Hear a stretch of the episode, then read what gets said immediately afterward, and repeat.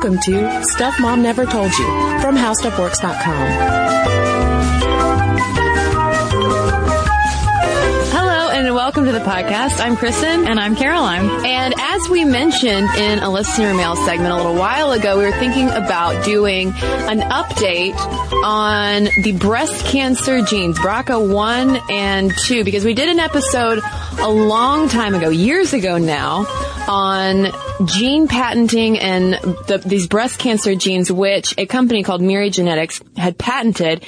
And since there was the Supreme Court case about that patenting and also the big news with Angelina Jolie's preventative mastectomy, we thought this definitely needed some updates.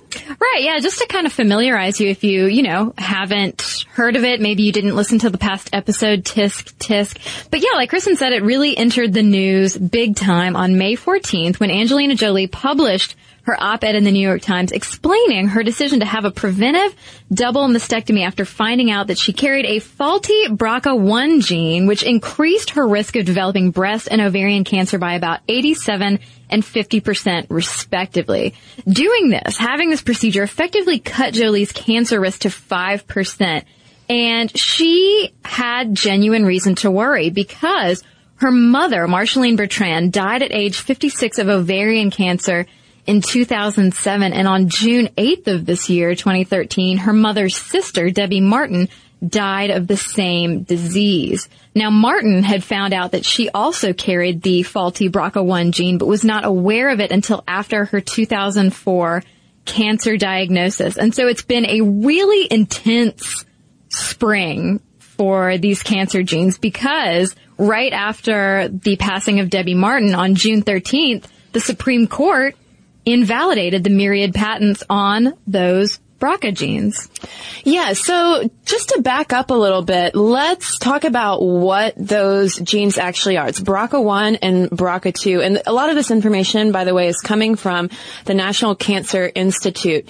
And the, the BRCA stands for Breast Cancer Susceptibility Gene 1 and 2. And everybody, male and female, we all have two copies of each gene. And we get one from mom and from dad. And these are human genes that belong to a class known as tumor suppressors. So when functioning normally, the protein that these genes produce actually helps prevent cells from growing and dividing too fast and, and developing those tumors. And so researchers believe that a defective or missing BRCA1 or 2 protein is unable to help repair damaged DNA or fix mutations that occur in other genes. And so those mutations are linked to breast and ovarian cancer.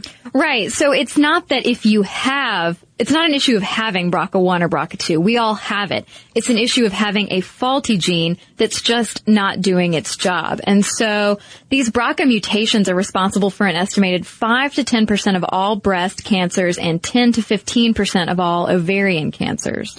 And both men and women who inherit these uh, mutated BRCA1 or 2 genes are greatly at risk of developing cancer. Um, for women, it increases the risk of breast, cancer to 60% percent compared to the population-wide risk of 12%. And so essentially it amplifies your breast cancer risk by five. And then um, for women, it presents a 15 to 40% risk of ovarian cancer compared to 1.4% risk for the general population. And this is important to note though that the studies on the BRCA genes have been conducted on large families with cancer history. So scientists do say that there could be some other environmental and genetic factors at play. They are still figuring out precisely what these genes do. But but but those are, and, and, I know we just tossed out a lot of percentages and, and risk factors, but to sum it up as simply as possible, not a lot of people have these BRCA1 and 2 mutations, but for that subset of people like Angelina Jolie, for instance, who do have them, the risk of developing breast and ovarian cancer is greatly increased. Right. And the BRCA1 gene was discovered by geneticist Mary Claire King in 1994. BRCA2 was discovered a year later. And she talked to Slate about her work in this field and she said that it really confirmed the idea of genetic predisposition to cancer. My work showed that one could use the tools of genetic analysis to prove the existence of genes responsible for an inherited form of a major common disease and that you can parse out the inherited portion. So Mary Claire King is really a trailblazer in this field. Yeah, and she didn't have a lot of backing when she was initially doing the work that led up to that discovery of the, the BRCA1 gene in 1994. She was essentially working with a, a very small pool of funding from the National Institutes of Health, and that was it. She was almost doing it as side work because she was really committed to it. So, um, so yeah, it was it was huge, and we'll get back into what those genes mean for women who have them. Um, but to get into more of the the business side of these genes and that patenting case that we mentioned at the top of the podcast that was uh, recently struck down by the Supreme Court, shortly after Mary Claire King discovered BRCA1, this company called Myriad Genetics came along and patented the gene sequence. And, and genes have been patented before. Genes especially linked to other kinds of diseases. But this is what Mary Claire King said to Slate. Myriad insisted that it was the only entity that could perform the test and was aggressive in shutting down anyone else because of that patent that it pursued. And this forced other researchers to have to request Myriad's permission before they could look at the genes. So you can imagine how that would slow down or bottleneck the flow of research into the development of breast and ovarian cancers. Right, absolutely. These patents gave the company rights to future mutations on BRCA2 and power to exclude others from providing genetics testing. And so what does that do when only one provider can give you a service, the price skyrockets. So the company was charging upwards of $3,000 per test, which is hefty. Well, speaking of that test, what exactly is it? This is a test that Angelina Jolie got. Um, th- this also involves something called genetic counseling that happens before that. So when you go in for a BRCA gene test, what's going to happen is that they're going to do a DNA analysis to identify those harmful mutations that we've talked about that leads to that increased risk for developing breast or ovarian cancer. But first, you're probably going to go through something called genetic counseling counseling, which is a risk assessment based on a person's personal and family medical history. And it's going to include discussions about things like the appropriateness of genetic testing, the types of tests that might be used, the technical accuracy of the test, uh, medical implications for a positive or negative result, psychological risk, risk of passing on mutations to children. Basically, it's going to give you a rundown of what might happen and whether even gene testing is the best course for you to take. You might not even need to do it. Right. And it really is not offered to or performed on women who have an average risk of breast or ovarian cancers. It's really focused on people who are likely to have the inherited mutation based on that personal or family history or women who have specific types of breast cancer. And an interesting thing to note is how focused it is in a particular population. Uh, it's particularly present in members of the Jewish community who can trace their roots back to Central or Eastern Europe, known as Ashkenazi Jews. They were for centuries an isolated population, and this is coming from the Fred Hutchinson Cancer Research Center. They said that one out of 40 people of Ashkenazi Jewish ancestry have a mutation in BRCA1 or 2 compared to about one out of every 800 members of the general population. So they are great candidates for getting that genetic counseling to possibly get the DNA test. And outside of the Ashkenazi population, the types of family history that a genetic counselor might look at would be whether or not you have a first degree relative, like a mother or a sister who developed breast or ovarian cancer, or multiple second degree relatives, like cousins and aunts. Um, and what happens if you have a positive result from that gene test? Well, it means that you have that genetic mutation. And if it's on the BRCA1 gene, that means you have a 60 to 80% lifetime risk of breast cancer and a 30 to 45% lifetime risk of ovarian cancer. And a positive BRCA2 result means that you have a 50 to 70% lifetime risk of breast cancer and a 10 to 20% lifetime risk of ovarian cancer. But that doesn't necessarily mean that you should go the Angelina Jolie route of having the preventative double mastectomy. There are a range of options for what you can do if you do have a positive test result. And this was something that a lot of doctors wanted to remind women when the Angelina Jolie op-ed came out in the New York Times and everybody was talking about it. And obviously for women, especially with a history of breast cancer, it got a lot of them thinking thinking whether or not they should go ahead and get that double mastectomy just to lower their risks. And, and that's actually not necessary in a lot of cases. That's pretty much the most invasive thing that you can do. And for ovarian cancer, Jolie actually uh, decided against having her ovaries removed, but that's another thing that can happen. But on the less invasive side, options include surveillance, which is just regular cancer screenings. Um, you might have prophylactic surgery, like Jolie. Um, there, there are risk avoidance tactics, and then there's chemo prevention, which you can also do, which typically involves taking the drug tamoxifen, which has been linked to lowering uh, the spread of breast cancer. Well, Jolie definitely had quite an effect on this conversation. I mean, we're talking about it right now to you. Um, a story in the Miami Herald from June 30th quoted some healthcare professionals who have seen a definite difference since Jolie's op-ed appeared. Uh, Maxine Chang Chin, who's a cancer risk assessment counselor at Memorial Healthcare System in Broward, Florida, said that it, it did open up the conversation. She said, some patients heard about it and now call and say they want to have genetic testing done. And they're also, she was explaining, just kind of more open and more comfortable with the idea because Jolie is also very young to have made this major decision. But at the same time, because there is no standard criteria for BRCA genetic testing at the moment, in other words, there isn't a standard checklist of, you know, if you have this, this, this, then you should get it. That's why things like the genetic counseling exist. As some people do caution that while it is great that Jolie raise the awareness, again, the path that she took is not necessarily the path that would be appropriate for all women, regardless of whether they test positive for BRCA1 or 2. And there was a study of more than 2,600 women in nine countries who did test positive for one of those gene mutations. And it showed that many American women in particular have chosen to have their breasts or ovaries removed once they learned that they carried the genes.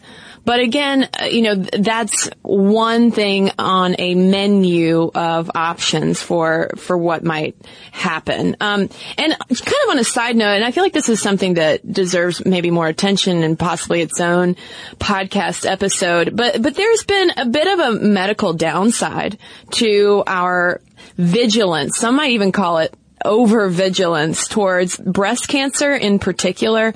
Um, in the New England Journal of Medicine, a, a study recently found that 1.5 million women have been needlessly treated for cancers in the past 30 years, largely due to faulty mammogram results. And as many as a third of tumors detected by mammograms are so small and slow growing that they'll never develop hmm. into cancer. And so on the one end, you might say, well, better to be safe than sorry. But on the other end, there are also a number of doctors wondering whether or not the age for mammograms when you start getting mammograms should go up or if our routine mam- mammograms should perhaps be less routine um, because there's a lot of invasive surgery happening that doesn't necessarily need to happen. So just one thing to keep in mind. And also when it comes to breast cancer versus ovarian cancer, while breast cancer, thanks largely to organizations like Susan G. Komen that have, through their pink campaigns, uh, raised so much awareness about breast cancer. And just because breast cancer, I would say, is the most visible cancer in our culture.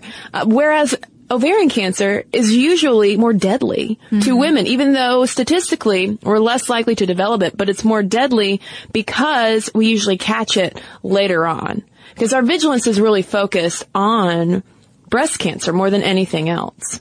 So, just a side note to keep in mind. Right. Well, we told you earlier about how the Supreme Court did away with the patent of the BRCA genes. Well, let's let's get into that fight a little bit. Um, way back when in 2009, the ACLU, along with the Public Patent Foundation, sued the Patent and Trademark Office, Myriad Genetics, and the University of Utah Research Foundation arguing that patenting pure genes is unconstitutional and hinders research for a cancer cure. They basically said that because patenting the genes limits research and the free flow of information, it violates the First Amendment. And Arthur Caplan, who's the director of the Center for Bioethics at the University of Pennsylvania, at the time was quoted as saying, it's like trying to patent the moon. You didn't do anything to create it. You just discovered something that already existed. So they weren't solely focused on the BRCA genes in the suit. They were kind of talking about genetic uh, patents altogether. And as part of this suit, ACLU did note that about 20% of all human genes are patented. A little bit of trivia that I did not realize. Yeah, and at the heart of this issue, it's the fact that the patenting of this genetic sequence and, and of the genetic sequences of those other uh, human genes that have been patented as well, it violates a legal precedent that has long been established that you can't patent products of nature. And one of the examples that the ACLU offers is that, say you want to get iron out of the earth, you can't patent that iron. You can patent the way that you get the iron out of the earth. You can patent what you might make out of it, but you cannot patent that naturally occurring substance. Right. And somebody else compared it to patenting eyeballs. And like, if you just find an eyeball that pops out of somebody's head, you can't pick it up, dust it off, and patent it. To which I say, what are you doing picking up eyeballs off the ground? Exactly. And which, to which I say, I really need to rethink my plan about my eyeball empire that I'm, that I'm creating. Sorry, sorry about all those eyeballs you've been collecting. You're gonna have to find us something else to do with them. It's called 2020 Enterprises. Zing! So what happened on, what did happen? well, I just made a bad eyeball pun. And on June 13th, 2013, the Supreme Court invalidated the BRCA patents and it ruled that patents on human genes are invalid, which is a major shift in patent law because of that note again that uh, 20% around there of all human genes have already been patented and it overturns the patent office policy. But patents on cDNA, which is complementary DNA, and man-made DNA molecules are okay, but scientists can provide genetic testing without relying on that complementary DNA. And so how did geneticist Mary Claire King, who first discovered the BRCA gene react? She said, I am delighted. This is a fabulous result for patients, physicians, scientists, and it is common sense. And there were a lot of supporters of this, including the American Medical uh, Association. And Lori Andrews, a professor at the Illinois Institute of Technology, Chicago, Kent College of Law, could that name be longer? Broke it down for what this means. And she said, basically all genetic tests will become affordable and more researchers will be able to look for cures. And on that token, King also told Slate for about what's next she said it's going to be developing multi-gene panels, which are one-stop shops for testing for susceptibility to breast and ovarian cancers on many genes. It's been a very high priority. And the test that they're working on, King said, has been called BROCA, B-R-O-C-A, and they've been using it for a long time, but up until that Supreme Court decision invalidating the patent, they had to mask the BRCA1 and 2 genes so that they wouldn't violate that patent that Myriad Genetics had. And so with this development, these multi-gene tests that King is talking about can be made available to people by many firms, not just Myriad. And she says, in fact, I think they were on the market straight after the ruling. And fun fact about that Broca name. Um, she says it comes from the 19th century French surgeon and pathologist Pierre Paul Broca, who was the first person to describe inherited breast cancer in families in a systematic way. And based on his work, geneticists are currently trying to trace the relatives of those families that he looked at from the 1860s to see if they have those BRCA1 or 2 mutations. Science! I know. I love you, science. I love you so much. and French, French 19th century surgeons. French science. French science. Bonjour. Science. Uh-huh. Any, yeah, anyway. So I, hope we, Cristen and I have thrown a lot of stats at you and we've, we've kind of glossed over some stuff, but I, I hope this was informative.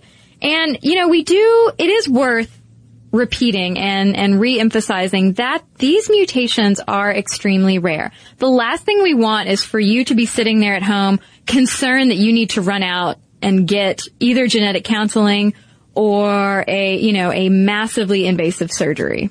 Yeah, there's less than a 4% prevalence rate of the mutations among all ethnic groups and around 5 to 10% of cancers are inherited. So it's still in the minority. The problem with inherited cancers, when it has that strong genetic link, is that they tend to be a lot more aggressive. And also BRCA is not the only gene mutation that can contribute to breast or ovarian cancers, and there are up to 15 other genes that can also increase the risk, which is why those multi-gene panels that King is talking about that are in, in development could be very helpful.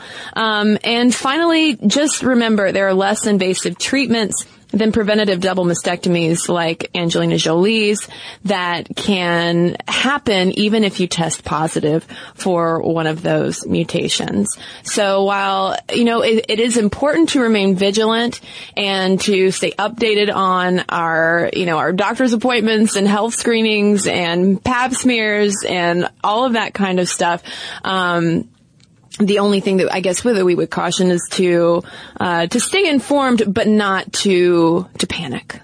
Right. Well, so let's hear from listeners now. I, I would be interested to hear uh, what your reaction was to Angelina Jolie's op-ed. If you have breast or ovarian cancer that runs in your family, have you gone through genetic testing or, or counseling? I would I would be interested to know what that process was like. Yeah, momstuff at discovery.com is where you can send emails. You can also tweet us at momstuff podcast or send us a message over on Facebook. And while you're writing us, we are going to take a quick break and we will get right back to a couple of letters. And now back to our letters. Caroline, we have gotten so many letters about short hair. A lot of short haired ladies writing in. And first letter I'm going to read is from Margot. She writes, I'm a long-time short hair lady. My mom started me out young with a pixie cut and continued it until I rebelled in my later elementary through middle school years. Once I got to high school, I no longer felt the need to blend in, so I cut all 17 inches off into a short haircut inspired by Audrey Hepburn.